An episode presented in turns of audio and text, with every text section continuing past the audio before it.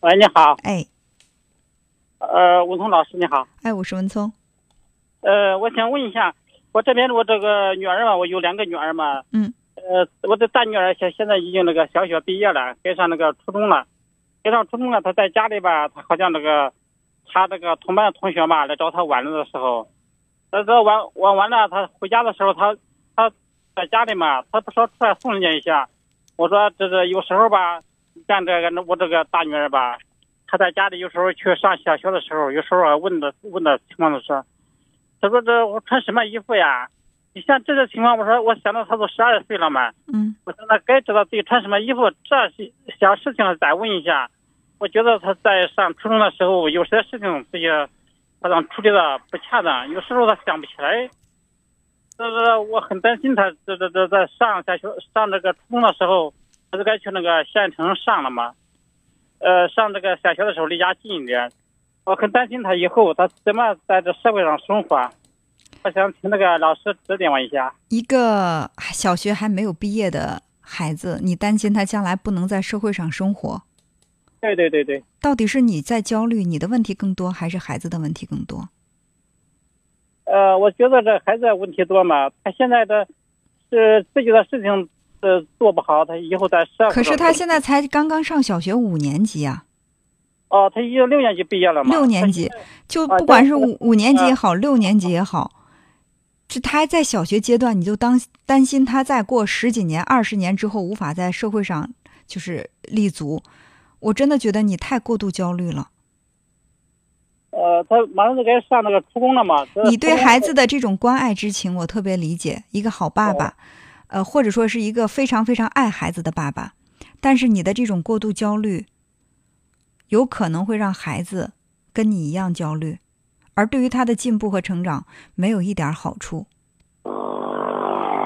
喂，这不是我做做这个爸爸的这个担心嘛，我怕他以后在这个，比如说在上学路上、回来路上，比如说这个搭错车呀，不是给我找点麻烦嘛？我比如说去，他比如说打错车了，跟我家里的，比如说他越走越远了，去别的方向了，这不是给孩子影响也不好，给我这边那个带来嗯。那我想问一下，你害怕孩子搭错车，你接下来哦打算怎么办？对对对，嗯是这样，的啊你你觉得会怎么？你觉得应该怎么做？我觉得我我觉得他和这个同学们都相处的比较好一点，好一点的话，呃，他们要是一块儿那个放学的时候一块儿去乘坐车，这样会好一点。那可以呀、你可以把这个方法告诉他呀。你可以说，爸爸给你想了一个办法，因为害怕你刚开始路不熟会坐错车，所以以后放学的时候跟同学们一起搭车，这样会比较安全。你把这个方法告诉他不就行了吗？告诉我告诉他是告诉他告诉他，但是，呃，你像那个前天嘛，他有同学来找他玩了，找找他玩了，这这我我我对他说嘛，我说，呃，你们同学来玩了，你马上就该上初中了，你给那个你和那个同学们那个电话联系一下，对吧？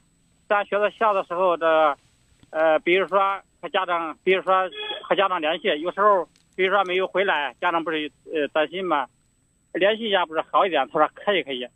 呃，等会儿那个同学们都走了，我问他，他不是来七八个同学嘛？我问他联系几个，他说联系一个。我说你为什么联系一个呀、那么多同学都给他记下来嘛，都电话都记下来，到时候好，我们现在先不谈孩子的问题，我想谈谈你的问题，就是在生活当中，你是一个很容易，呃，为未来没有发生的事儿感到焦虑的人吗？比如说这个事儿还没发生，你已经开始担心了。啊，对对是这样的。你习惯于这样做，对吧？你经常会为还没有到来的烦恼感到痛苦，会吗？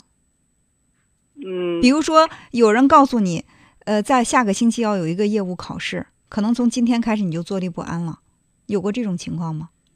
这个还没有，因为在学习上吧啊，都是这个呃学生怕的事情，对吧？我是在外面这个上班的时候，尽量这不把这个活干好，对吧？比如说该接学生的时候，我尽量抽空去接他，是这样的。学习上吧，就是他自己，他在班上吧，我我我不是说孩子，你还是在关注孩子，我是我跟你说，孩子是家长的一面镜子，孩子身上的问题，他照见的是家长的问题。啊，你说这个家长的问题对吧？对，所以你你一直在说这个孩子有问题，但是我听到这儿，我感觉到的是这个做爸爸的对孩子爱的方式太有问题了，问题太大了。你我的意思是，你的生活当中，咱们先撇开孩子的教育不说，你的生活当中，你会不会为那些还没有发生的事情设计很多很多可怕的后果？你为这些后果感到焦虑和担忧？你习惯于这样吗？啊，对对对，是有这样，我怕怕孩子在外边，比如说你还在说孩子，我不说孩子，我在说你。除了教育孩子，其他方面，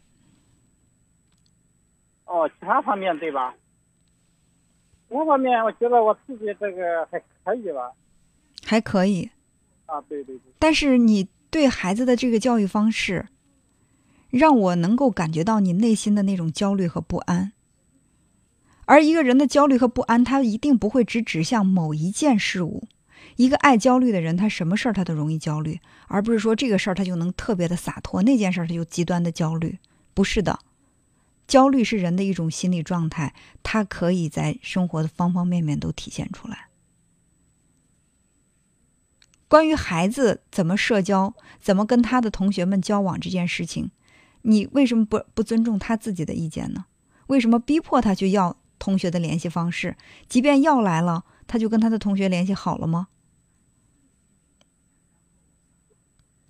联系好那是有时候他，比如说联系好的时候。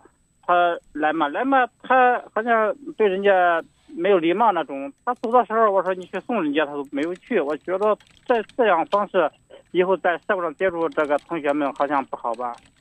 那你可以教他怎么做好啊？你不是指责他现在做的不好啊？你应该教家长的，家长的在教育方面最应该做的是告诉孩子们怎么样做会更好，而不是去指责孩子哪哪哪做的不好。你比如说，这个孩子来你们同学们来你们家玩，走的时候他没有送，你不要说你为什么不去送同学们呀？同学们都来玩了，你你连送都不送，你也不要他们的联系方式，孩子会很烦你的。我不知道你的孩子现在跟你关系怎么样，我觉得等他再大一点，到初中到青春期的话，他会很烦你的。我话说的比较直，但是我我对我这个话负责任。如果你继续用这样的方式对待孩子，他会躲着你。他一定会躲着你，他一定会嫌你烦，而你会特别受伤。我对你这么好，我为你担天天忧愁死了，你怎么还这样对我？这么绝情，这么不知道感恩。孩子很想对你感恩，但是你的行为做派让他很烦。你要调整方法。现在需要改变的不是孩子，而是你。在我看来，比如说这个家长就就是。他来你们家，小孩来你们家这个问题，等家他不送同学好，你先暂时不要发声。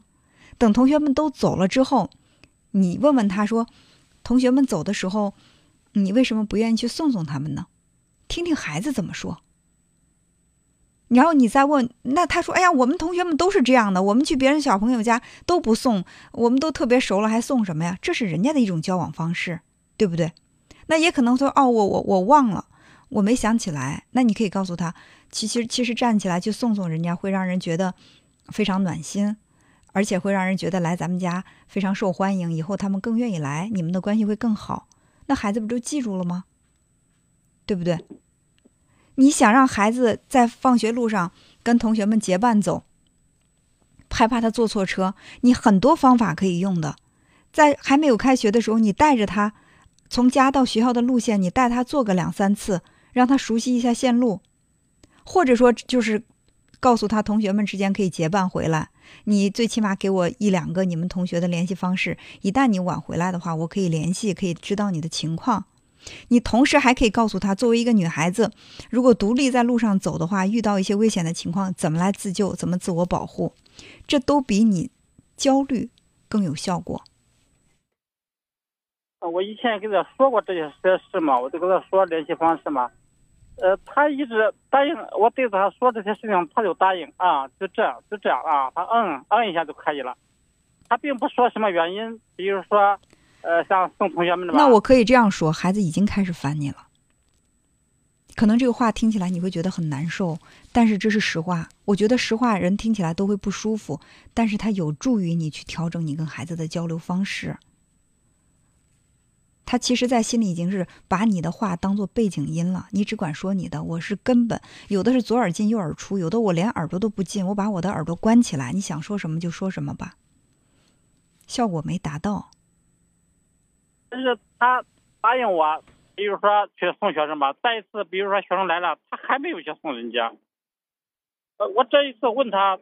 他这个又是答应我啊，对，以以后记住了，啊，都是这位朋友哈，我我有这样，我秉承这样的一个原则，凡是打电话过来的人，不管是说夫妻的这种关系、亲子的关系、同事的关系、朋友的关系，我想我做的第一件事情就是先去寻找自己的原因，因为一个问题的出现，原因绝对不仅仅在某一方，一定是双方都有问题，这个问题才能够凸显出来，所以你再去指责孩子。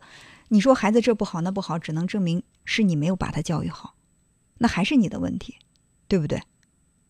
你不能说是这个孩子天生他他跟别的孩子就不一样。为什么别人家的孩子懂礼貌，听家长的话，跟孩子跟家长沟通的很好，而你的孩子做不到这些？那归根到底不是还是因为你的教育方式有问题吗？所以当你当你把指向孩子的食指收回来，去指向自己的时候，可能找到问题解决的办法就来了。我想问一下，这个文聪老师，这个孩子是在家里啊，在家长面前他撒泼啊，他撒娇啊，他不听话，为什么在学校里老师说话的那么认真呢？就听老师。因为老师说话比你好听啊。我觉得老师比比较比家长更严肃，对吧？这家好像这孩子在家里啊无理取闹什么的。因为家长，因为学校的老师有微信啊，你没有微信的，在孩子面前。啊，对对对，老师有号召力，你没有号召力。老师的说话有带动性，你带动不了，所以归根到底是谁的问题呢？一个不听话的孩子，可能谁的话都不听，但为什么他愿意听老师的话，而不愿意听你的话？甚至他愿意听跟他同龄的小朋友的话，而不愿意听你的话，这又是谁的问题呢？考虑过这个吗？到底是孩子的问题，还是你对孩子的这种教育和沟通方式有问题？太过于焦虑了，真的，把你那个绷得紧紧的弦儿稍微松一松，好不好？你这样教育的孩子有两两个走向：第一，就是他特别排斥你，到青春期他会很叛逆，你会发现你越来越失控。就是你为什么现在会焦虑？你的焦虑不在于孩子怎么样怎么不好，而是你觉得你失控了。以前孩子完全在你的掌控之中，你让他干嘛他干嘛。现在他居然失控了，他不听你的了，你说什么他都敷衍了，这让你觉得很可怕。但是很有可能孩子对你越来越排斥，你对他的那种失控的感觉会越来越强烈。还有一种方法，就是你这样的焦虑传递给孩子，孩子将来也会像你一样是一个焦虑的人，什么事儿还没天天有一种大祸临头的感觉。天天都有一种这这日子过不下去的感觉，天天会有一种哎呀，我马上要遇突发遇到巨大困难那种感觉，每天在自己的情绪无比紧张，即使生活很快乐，他也感受不到，甚至他会失去他的主张。所以真的放松放松你自己，一切就好，让自己那个紧绷的神经。松松弦儿，好吧，就像弹吉他似的，绷得太紧了，一拨弦就断了。松一松，也许音色会更好一点，好吗？嗯，好的，好的，好，那就这样，再见。